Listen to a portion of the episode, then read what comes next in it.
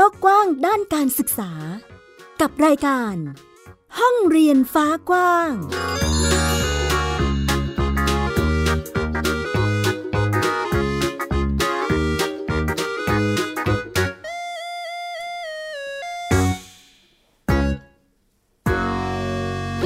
สวัสดีค่ะ คุณผู้ฟังต้อนรับคุณผู้ฟังทุกท่านเข้าสู่รายการห้องเรียนฟ้ากว้างค่ะ พบกับดิฉันอัยดาสนศรีเช่นเคยกับวิทยุไทย PBS นะคะ www.thaipbsradio.com นั่นเองค่ะ นอกจากนี้คุณยังสามารถรับฟังได้ผ่านทางแอปพลิเคชันไทย PBS Radio หรือแอปพลิเคชัน Podcast นะคะ วันนี้ค่ะห้องเรียนฟ้ากว้างมีเรื่องราวของการศึกษาที่เรียกได้ว่าในช่วงสัปดาห์ที่ผ่านมามีความเคลื่อนไหวอะไรบ้างเนี่ยนำมาเล่าให้คุณผู้ฟังได้ฟังกันอีกเช่นเคยนะคะ ช่วงสัปดาห์ที่ผ่านมาเนี่ยต้องบอกว่าเรื่องของ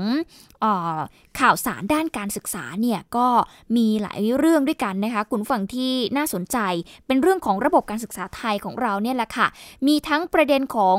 การที่อยากจะให้เด็กที่เป็นลูกหลานแรงงานข้ามชาติเนี่ยนะคะที่เข้ามาทำงานในประเทศไทยเนี่ย เข้าถึงสิทธิ์ของการศึกษาได้ด้วยนะคะแต่ว่าเรื่องนี้ไม่ว่าจะเป็นแรงงานข้ามชาติเองที่เข้ามาทำงาน ก็ไม่รู้สิทธิ์ หรือแม้แต่โรงเรียนเองก็ยังไม่เข้าใจระเบียบข้อปฏิบัติ จึงทำให้เด็กหลายคนเลยทีเดียวนะคะ เข้าไม่ถึงระบบการศึกษานั่นเองค่ะ นอกจากนี้ การที่จะพยายามเอาเด็กเข้าไปสู่ระบบการศึกษาเนี่ยก็ยังมีอีกกลุ่มหนึ่งค่ะ คุณผู้ฟังที่จะกลายเป็นกลุ่มเสี่ยง ที่จะหลุดออกจากนอกระบบ แต่ว่าปัญหาแล้วก็ปัจจัยก็แตกต่างกันออกไปนะคะ วันนี้เราก็เลยขอพูดถึงเรื่องนี้กัน การเข้าถึงสิทธิเรื่องของการศึกษาของแรงงานข้ามชาตินั่นเองค่ะ ปัญหาที่เด็กข้ามชาติในประเทศไทย เขาเข้าไม่ถึงการศึกษาเนี่ยนะคะคุณผู้ฟัง นอกจากปัญหาเรื่องของการขาดความรู้ความเข้าใจ ถึงระเบียบปฏิบัติแล้วเนี่ยแรงงานเองนะคะเชื่อว่าส่วนใหญ่เลยนะ ก็ไม่รู้ถึงสิทธิของลูกหลานของตัวเองค่ะ ดังนั้นก็เลยมีข้อเสนอนะคะว่า นอกจากการสร้างความเข้าใจแล้วเนี่ย กระทรวงศึกษาธิการเองก็ต้องมีมาตรการเสริม เพื่อที่จะอำนวยความสะดวกให้กับเด็กๆเหล่านี้ในการเรียนด้วยนะคะ ข้อมูลจากมูลนิธิเครือข่ายส่งเสริมคุณภาพชีวิตแรงงานค่ะ คาดการว่าประเทศไทยเนี่ยจะมีเด็กสัญชาติเมียนมา กัมพูชา และก็ลาว ประมาณ 2-3 แสนคน ที่เป็นเด็กที่ย้ายถิ่นฐานตามพ่อแม่เข้ามาอยู่ในประเทศไทยนะคะ ซึ่งระเบียบของกระทรวงศึกษาธิการเนี่ยว่าด้วยหลักฐานในการรับนักเรียนเข้าศึกษาในสถานศึกษาปี 2548 และก็มติคณะรัฐมนตรีวันที่ 5 กรกฎาคม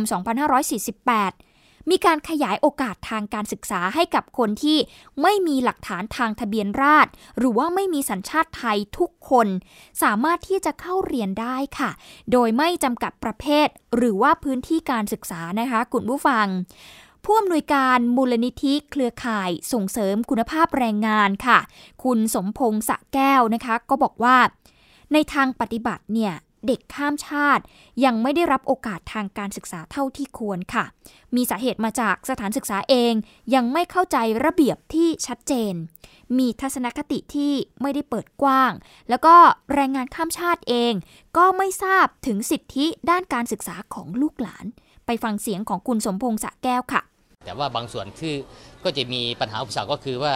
หน่วยงานสถานศึกษาบางส่วนก็อาจจะไม่ยังไม่เข้าใจเรื่องระเบียบเรื่องขั้นตอนเรื่องวิธีการทำงาน อันที่2เนี่ยโรงเรียนก็อาจจะยังไม่สามารถทำงานเชิงเชิงรุกได้ ไปสำรวจว่ามีเด็กอยู่ใกล้ๆชุมชนเด็กอยู่ไหนยังไงบ้างเนี่ยฮะ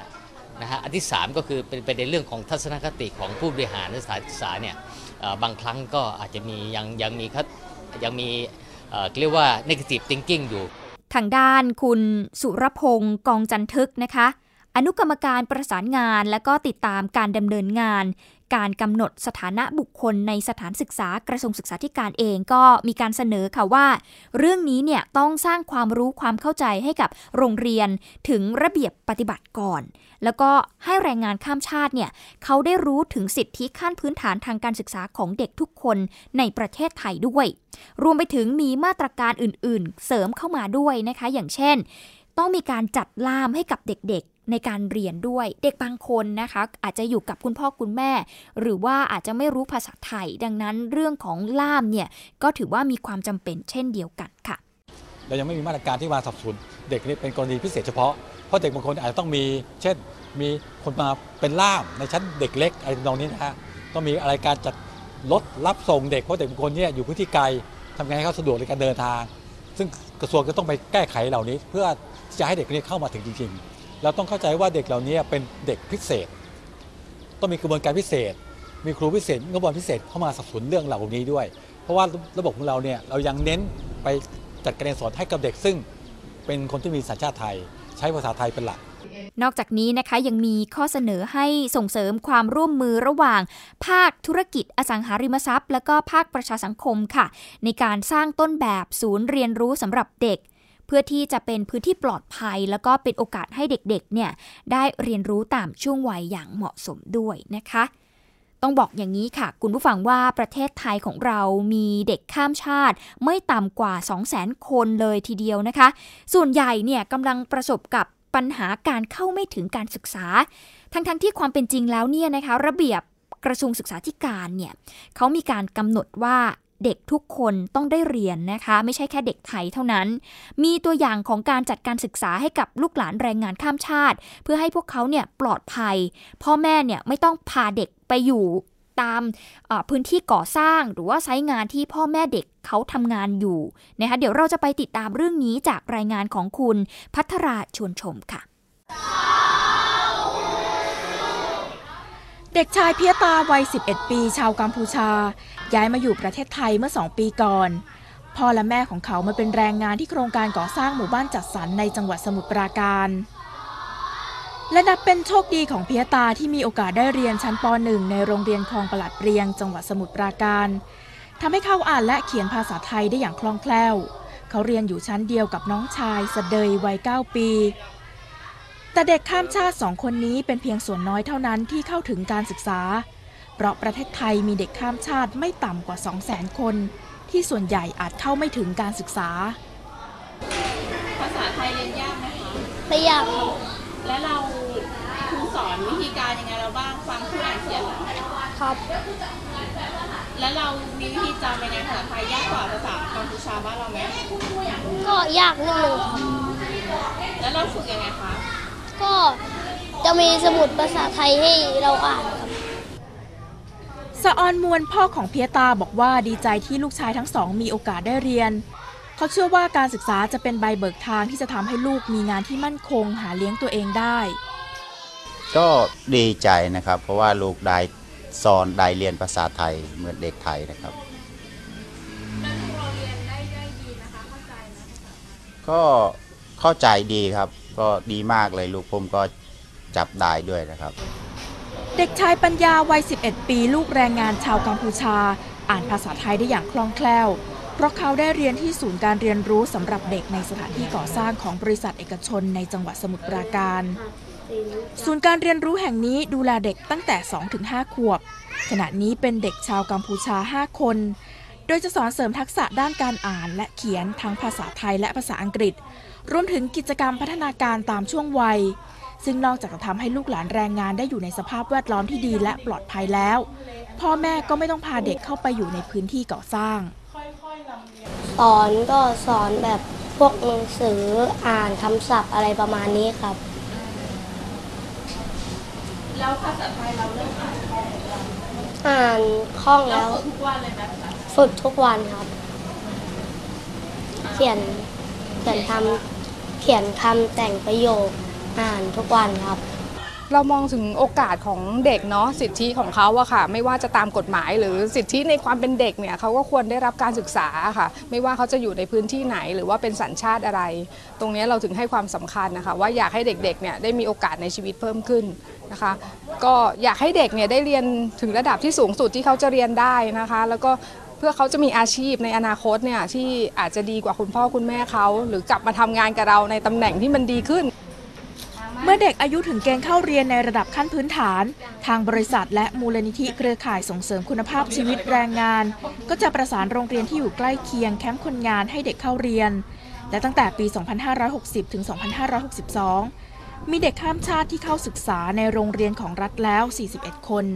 พัทราชวนชมไทย PBS รายงาน นี่ก็ถือเป็นต้นแบบนะคะเรื่องของการจัดการศึกษาให้กับลูกหลานแรงงานข้ามชาติค่ะ เพื่อให้พวกเขามีความปลอดภัย พ่อแม่ก็ไม่ต้องพาลูกๆหลานๆนะคะไปตามไซต์งานก่อสร้างทำให้พวกเขาได้มีโอกาสได้เรียนรู้ได้มีการศึกษานั่นเองนะคะมูลนิธิเครือข่ายพัฒนาบ้านเด็กค่ะ คุณผู้ฟังเขามีการคาดการเอาไว้แบบนี้ว่า ปัจจุบันเนี่ยมีเด็กในแคมป์ก่อสร้างในประเทศไทยกว่า 60,000 คน ส่วนใหญ่เนี่ยไม่ได้เรียนหนังสือนะคะ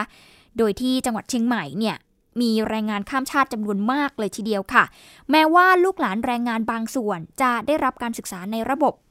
มีอยู่นะคะคุณผู้ฟัง แต่ว่าก็พบปัญหาเรื่องของความเหลื่อมล้ำทางการศึกษาอยู่เหมือนกัน แรงงานข้ามชาติทั้งไทยใหญ่แล้วก็เมียนมาเนี่ยนะคะ ยังคงทำงานที่ ตามไซต์งานก่อสร้างนะคะคุณผู้ฟังในที่ต่างๆเนาะทั้งในตัวเมืองเองนะคะเพื่อที่จะหารายได้เลี้ยงครอบครัว แล้วก็ส่งลูกตัวเองเนี่ยเรียนหนังสือ อย่างนายติลุงล่าเนี่ยนะคะซึ่งทำงานในประเทศไทยมากว่า 10 ปีก็บอกว่า แม้ว่ารัฐบาลไทยเนี่ยเขาจะเปิดโอกาสให้ลูกหลานแรงงานข้ามชาติเขาได้เรียนหนังสือ แต่สิทธิหลายอย่างเองก็ยังขาดหายไปอย่างเช่น เรื่องของอาหารกลางวัน นะคะ จึงได้มีการตั้งใจทำงานเพื่อที่จะส่งลูกเนี่ยเรียนให้สูงที่สุด เพราะเชื่อว่าการศึกษาเนี่ยจะช่วยให้ลูกของตนนั้น มีอนาคตที่ดีนั่นเองค่ะ ดีครับนะเพราะว่าเออผมเป็นพ่อเป็นแม่ลำบากมานานละเนี่ยตั้งแต่โตขึ้นทำงานเนี่ยลำบากแล้วก็อยากให้ลูกสบายไม่ให้ลูกได้อยู่ ลำบากอย่างผมเป็นพ่อแม่อย่างเงี้ยครับประธานมูลนิธิสืบสารล้านนาเองก็มองว่าเป็นเรื่องที่ดีนะคะ ที่ลูกหลานของแรงงานข้ามชาติเนี่ยสามารถเข้าถึงระบบการศึกษาของไทยได้ เพราะว่าในอนาคตเด็กเหล่านี้เนี่ยจะเป็นแรงงานสำคัญในแต่ละพื้นที่ค่ะ แต่ก็ต้องยอมรับนะคะว่าปัจจุบันเนี่ยยังมีความเหลื่อมล้ำด้านการศึกษาอยู่ โดยเฉพาะในระดับที่สูงขึ้น แม้ว่าจะเรียนจบสูงนะคะ แต่ว่าเรื่องของการหางานทำหลังจากที่เรียนจบไปแล้ว ก็ยังเป็นข้อจำกัดอยู่นะคะคุณผู้ฟังเพราะว่าในประเทศไทยเนี่ยหลายๆหลาย ๆ ที่เองเนาะเขาก็ยังจำกัดเฉพาะ คนไทย หรือว่ามีสัญชาติไทยอยู่นะคะ ในขณะเดียวกันระบบสาธารณสุขเองก็ยังเข้าไม่ถึงสักเท่าไหร่ เดี๋ยวเราจะไปฟังเสียงของคุณชัดชวานทองดีเลิศค่ะ ประธานมูลนิธิ สืบสารล้านนาค่ะ เพราะถ้ามาอยู่โดยที่เราไม่สนใจแล้วไม่ไม่เข้าระบบสาธารณสุข ไม่เข้าระบบการศึกษา ไม่เข้าระบบแรงงานอะไรเลยนะ เราจะยิ่งมีปัญหาหนักขึ้น มันเนี่ยมันควรจะเข้ามาอยู่ในระบบ ดีแล้วครับก็ก็ควรจะดีแล้วก็โดยเฉพาะอย่างยิ่งเรื่องการศึกษาเนี่ยถ้าเด็กอยู่ที่นี่เนี่ยถ้าเขาได้รับการศึกษา เขาได้เรียนภาษาไทย เขาได้รู้เรื่องประเทศไทย ก็จะน่าจะยิ่งมีประโยชน์ แล้วก็เขาก็จะเป็นเป็นแรงงานหรือว่าเป็นพลเมืองของของประเทศเราในอนาคตนะ ข้อมูลจากบุรณิธิเครือข่ายพัฒนาบ้านเด็กก็คาดการว่าปัจจุบันมีเด็กในแคมป์ก่อสร้างในประเทศไทยกว่า 60,000 คน ส่วนใหญ่พ่อแม่เป็นแรงงานข้ามชาติ ที่ประสบปัญหา 4 ด้านด้วยกันก็คือ การศึกษา สุขภาพ สิทธิต่างๆ แล้วก็โครงสร้างพื้นที่นั่นเองนะคะ นอกจากนี้งานวิจัยเองก็พบว่าเด็กร้อยละ 90 ไม่ได้เรียนหนังสือค่ะ คุณผู้ฟัง แล้วก็อีก 20%เนี่ย เด็กทั้งหมดไม่ได้รับการฉีดวัคซีนนะคะ รวมไปถึงมีเด็กอีกกว่าร้อยละ 93 ต้องพบกับความรุนแรงหรือว่าการทะเลาะวิวาทนั่นเองค่ะ ก็เป็นสถานการณ์ของการศึกษาไทยของเรานะคะที่จริงๆแล้วเนี่ยมีการเปิดโอกาสให้เด็กๆที่เป็นเด็ก ข้ามชาตินะคะกลุ่มผู้ฟังที่เป็นลูกหลานของแรงงานข้ามชาติเนี่ยสามารถเข้าถึงระบบการศึกษา แต่ว่ามันก็ยังไม่สามารถเข้าถึงได้เท่าที่ควรนะคะ อาจจะจากปัจจัยหลายอย่างอย่างที่ดิฉันเล่าให้ฟังเนาะหนึ่งคือระบบการศึกษาเอง กระทรวงศึกษาธิการเองเนี่ยก็ยังไม่เข้าใจในระเบียบปฏิบัติ ว่าจะสามารถให้เด็กเนี่ยเข้าไปเรียนต่อในโรงเรียนได้ไหมนะคะหรือแม้แต่การขาดความรู้ความเข้าใจของแรงงานเองนะคะว่าเอ๊จะสามารถส่งลูกเนี่ยเข้าไปเรียนหนังสือได้หรือเปล่า บางคนก็ไม่รู้นะคะถึงสิทธิตรงนี้นั่นเอง ดังนั้นนะคะวันนี้ก็นำมาเล่าให้คุณผู้ฟังได้ฟัง แล้วก็ได้เห็นถึงสถานการณ์ของการศึกษานะคะว่าเป็นอย่างไรบ้างนั่นเองค่ะ นี่ก็คือเรื่องของสิทธิการเข้าถึงระบบการศึกษาของแรงงานข้ามชาตินะคะ แต่เดี๋ยวช่วงหน้าเราจะกลับมาพูดถึงการเข้าถึงระบบการศึกษาของเด็กไทยกันบ้าง แหมพูดถึงแค่เด็กข้ามชาติ บางคนก็อาจจะตั้งคำถามได้ว่าเด็กไทยเราเนี่ยเข้าสู่ระบบการศึกษาได้หมดหรือยังเถอะนะคุณผู้ฟังเดี๋ยวเราจะมาดูกันว่าจริง ๆ แล้วเด็กไทยเราก็ยังมีปัญหาเรื่องของการเข้าถึงระบบการศึกษาอยู่เหมือนกัน เพราะว่าตอนนี้เนี่ยมีเด็กกลุ่มเสี่ยงอยู่เหมือนกันค่ะที่จริง ๆ แล้วก็อยู่ในระบบการศึกษานะ แต่เสี่ยงที่จะออกนอกระบบ จะเป็นอย่างไรติดตามในช่วงหน้าค่ะ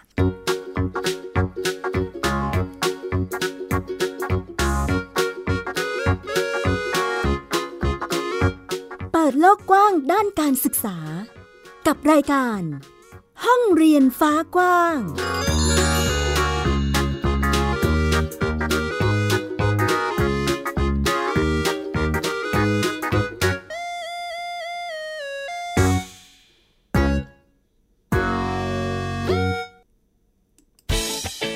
คุณอย่ามาถามอะไรที่ search เจอใน Google เออถามกูรูในสิ่งที่ Google ไม่มี TCAS keyword สำคัญเลย ครับ TCAS คือระบบการคัดเลือกค่ะ ดังนั้นถ้าเราบ่นกันเรื่องของการสอบที่ซ้ำซ้อน มันไม่ได้เกี่ยวโดยตรงกับ TCAS อ๋อ เราไปโทษ TCAS เขาไม่ได้ไม่ได้ เพราะเขาไม่ใช่ข้อสอบ ถูกต้อง TCAS คือระบบการคัดเลือก อยากให้ฟังจะได้รู้จากกูรูด้านการศึกษา โดยนัทยาเพชรวัฒนา และวรเกียดนิ่มมาก ในรายการทีคุณทีแคสทุกวันเสาร์ 16 นาฬิกา ทางไทย PBS Digital Radio ฟังสดหรือย้อนหลังทางแอปพลิเคชันไทย PBS Radio และ w w w t h a i PBS Radio com อัปเดตสถานการณ์รอบโลก ประเทศจีนนี่เราทราบกันดีนะคะว่าเป็นประเทศที่จะมีปัญหาเรื่องความสมดุลของประชากร คนที่ได้รับความสนใจจากวิกฤตในครั้งนี้ก็คือนายกรัฐมนตรีนิวซีแลนด์ เรื่องราวสีสันจากต่างแดน ก็มีช่อง YouTube เป็นของตัวเองใช้ชื่อว่าครัวคุณยาย โรงพยาบาลเพื่อดูแล ช้างเหล่านี้ที่เมืองมัทุราค่ะที่รัฐอุตรประเทศ จะมีภารกิจก็คือส่งนักบินอวกาศผู้หญิงล้วนๆออกไปทำภารกิจหน้าต่างโลก โดยทีมข่าวต่างประเทศไทย PBS ทุกวันจันทร์ถึงศุกร์ 11 นาฬิกา ทางไทย PBS ดิจิตอล Radio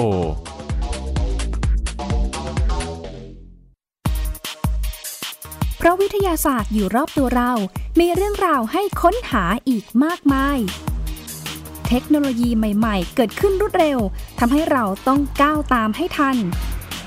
อัปเดตเรื่องราววิทยาศาสตร์ เทคโนโลยี และนวัตกรรม ที่จะทำให้คุณทันโลก กับรายการ s c i e n t e c h ทุกวันจันทร์ถึงวันศุกร์เวลา 11นาฬิกา30 นาทีทางไทย PBS Digital Radio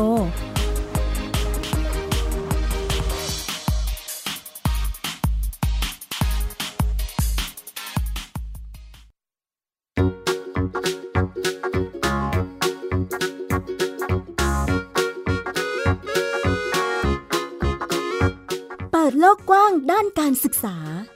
กับรายการ ห้องเรียนฟ้ากว้าง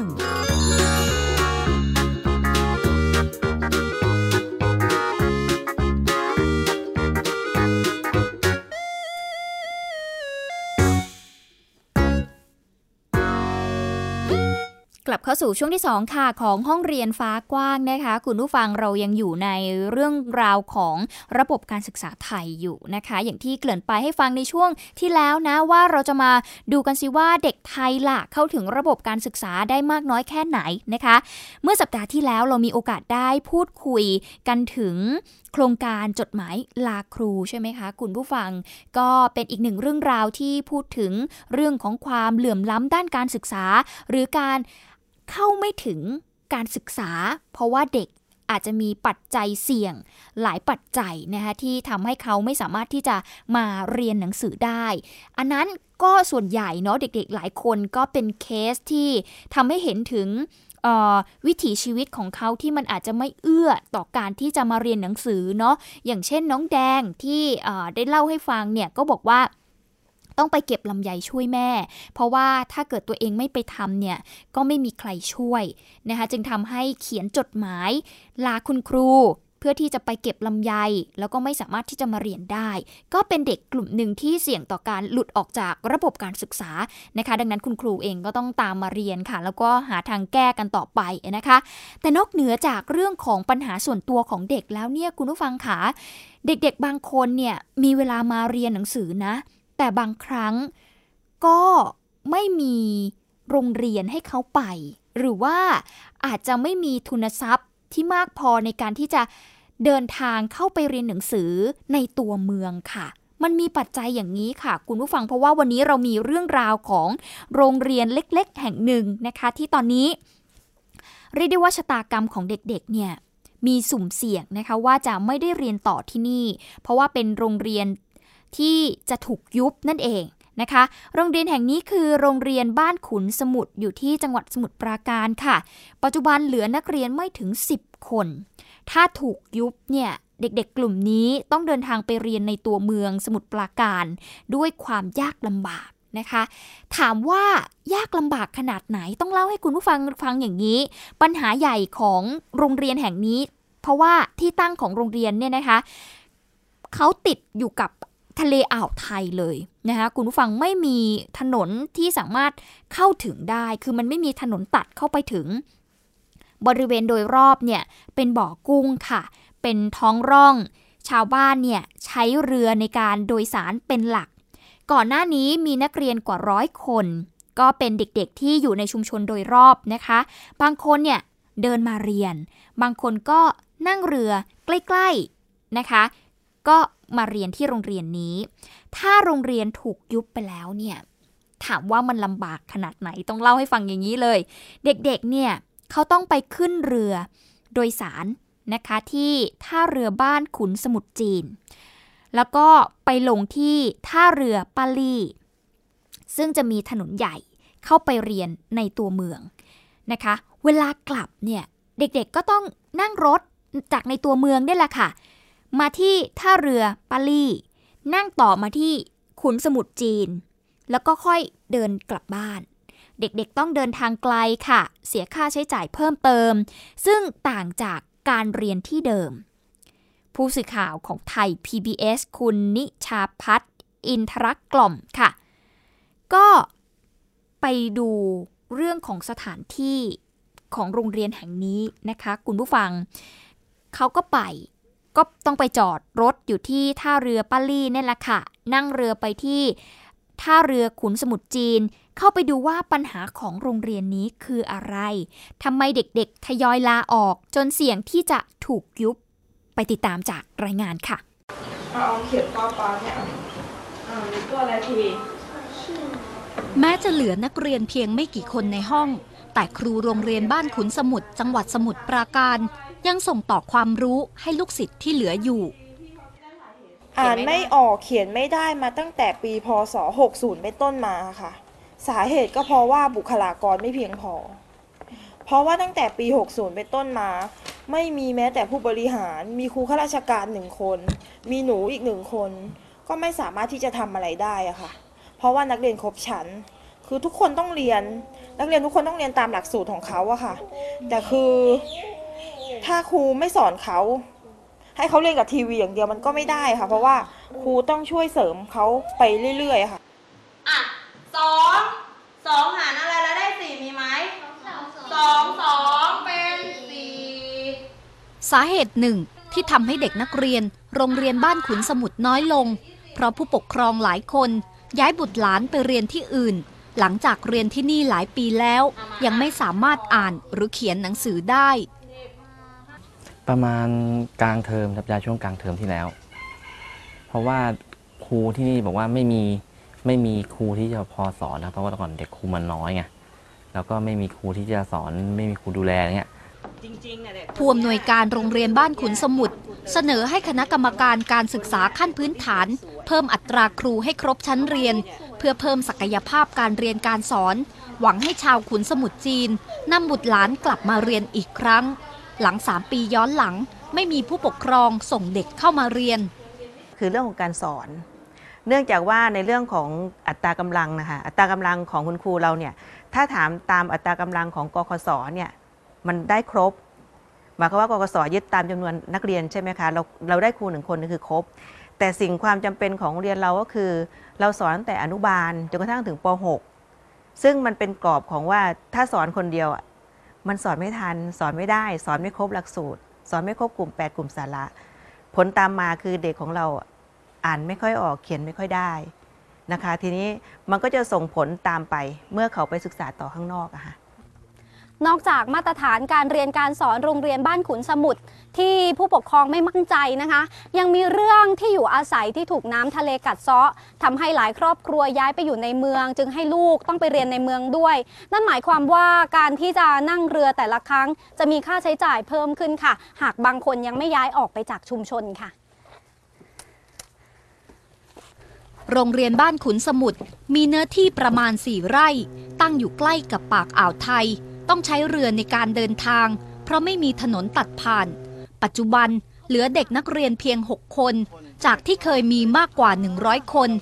ชาวชุมชนขุนสมุทรจีนหลายคน จึงกังวลว่าอีกไม่นาน โรงเรียนแห่งนี้อาจต้องปิดตัวลง และอาจทำให้เด็กนักเรียนที่ผู้ปกครองมีรายได้น้อย หมดโอกาสทางการศึกษา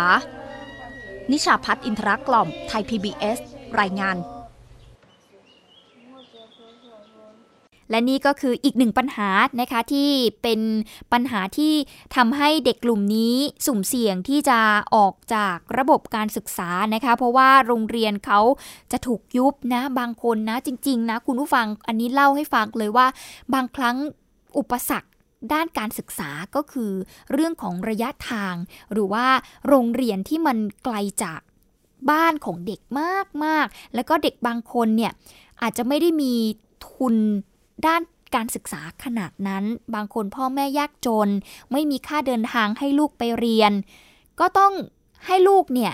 หยุดเรียนละค่ะ ไปทำงานหาเงินช่วยพ่อช่วยแม่